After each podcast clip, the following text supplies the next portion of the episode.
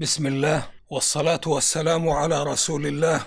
ولا زلنا مع تدبر سورة المرسلات وهذا التدبر من المجلد الثاني من كتاب معارج التفكر ودقائق التدبر وهو تفسير تدبري للقرآن الكريم بحسب ترتيب النزول وفق منهج كتاب قواعد التدبر الأمثل لكتاب الله عز وجل لعبد الرحمن حسن حبنك الميداني الطبعة الأولى عام 1420 هجرية الموافق 2000 ميلادية.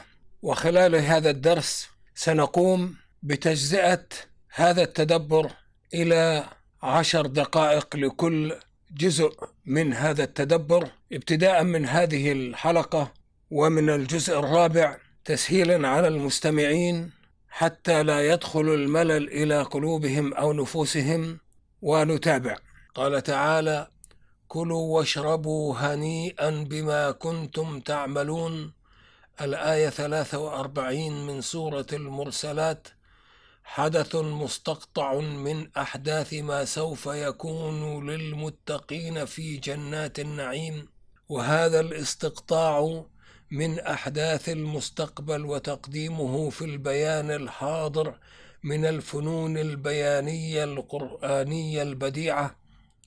ويفهم عن طريق اللوازم الفكرية أن المتقين في جنات النعيم يقال لهم هذا القول على سبيل التكريم. أي كلوا مما تشتهون من الفواكه واشربوا مما يلذ لكم من العيون بإباحة تامة لا حجر معها ولا غصة حالة كون ما تأكلون وما تشربون هنيئا. هنيئا أو هنيا أي سائغا لذيذا يقال لغة هنيء الطعام أو الشراب يهنأ هنأ وهناءة أي ساغ ولذ. السائغ هو الذي يمر في الحلق سهلا طيبا مستمرا بما كنتم تعملون. أي بسبب ما كنتم تعملون في الحياة الدنيا من عمل صالح مستند إلى إيمان صحيح صادق ومصحوب بابتغاء مرضات ربكم. في هذه العبارة زيادة تكريم لأهل دار النعيم يوم الدين.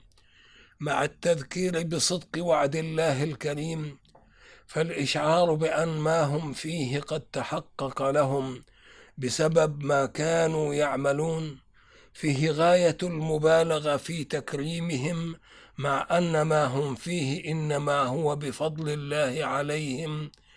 أما أعمالهم في الحياة الدنيا فهي لا تكفي لشكر ما أنعم الله عليهم به فيها. ودخولهم الجنة ونعيمها قد كان بمحض فضل الله عليهم.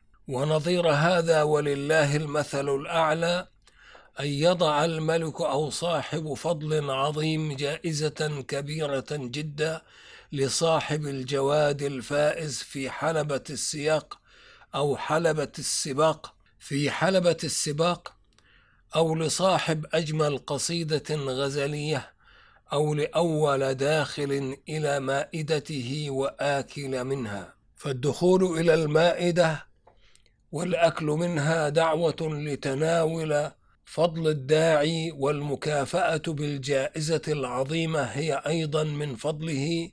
وهكذا الدخول في الإيمان والإسلام.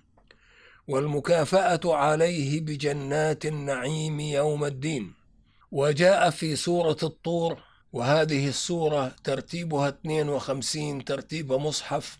76 ترتيب نزول بيان أن المتقين في جنات النعيم وأنهم يقال لهم يومئذ. قال تعالى كلوا واشربوا هنيئا بما كنتم تعملون مع إضافات لم تأت في سورة المرسلات من نعيم أهل الجنة وجاء في سورة الحاقة ترتيبها تسعة وستين ترتيب مصحف ثمانية وسبعين ترتيب نزول. بيان أنه يقال لهم يومئذ قال تعالى كلوا واشربوا هنيئا بما أسلفتم في الأيام الخالية. الآية 24 من سورة الحاقة قوله تعالى إنا كذلك نجزي المحسنين. الآية 44 يتحدث ربنا في هذه الآية بضمير المتكلم العظيم فيبين أنه يجزي المحسنين وهم أهل مرتبة الإحسان العليا جزاء مماثلا لجزاء المتقين أي مع ما يفضلهم به من جزاء أعلى فما يعطيهم من جزاء أعلى لا يوقف عنهم ما دونه من جزاء المتقين. إذ هم متقون أولا وارتقوا عن مرتبة المتقين إلى مرتبة الأبرار ثم ارتقوا إلى مرتبة المحسنين فاكتسبوا بذلك جزاءات المرتبتين الدنيا والوسطى مع جزاءات الدرجة التي يكونون من أهلها في مرتبة الإحسان. واقتصر النص على ذكر المتقين أهل المرتبة الدنيا والمحسنين أهل المرتبة العليا لندرك عن طريق اللزوم الذهني والدلالات الفكرية أن الأبرار وهم أهل مرتبة البر ينالون في الجنة حظوظ مرتبة المتقين لأنهم متقون وزيادة. وينالون أيضا حظوظا أخرى مخصصة للأبرار بحسب درجاتهم في مرتبة البر وهذا مع الإيجاز البديع في القرآن الذي يعتمد على ذكاء المتلقين الذين يتدبرون النصوص القرآنية بأنات وتعمق. وعند هذا المفصل يأتي تكرير لازمة السورة أمرا محكما فيقول الله عز وجل ويل يومئذ للمكذبين الآية 45 من سورة المرسلات.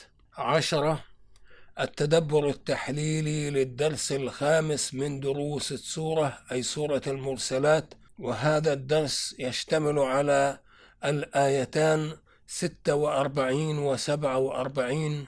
قال الله عز وجل كلوا وتمتعوا قليلا إنكم مجرمون.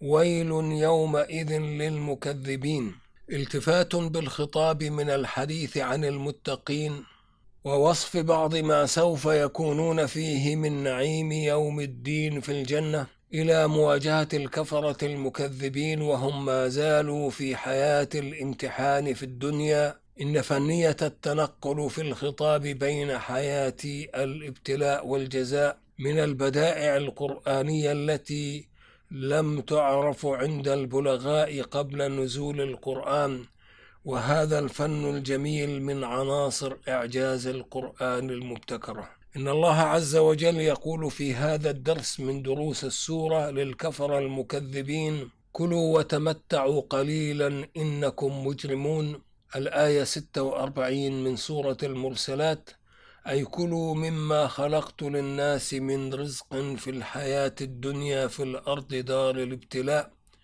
واشربوا مما جعلت فيها للناس من مشارب وتمتعوا بشهواتها ولذ ولذاتها ولهوها ولعبها وتكاثرها وتفاخرها وزيناتها متاعا قليلا. في الكم وفي الكيف وقليلا في الدوام إذ هو متاع ضئيل المقدار وسريع الزوال.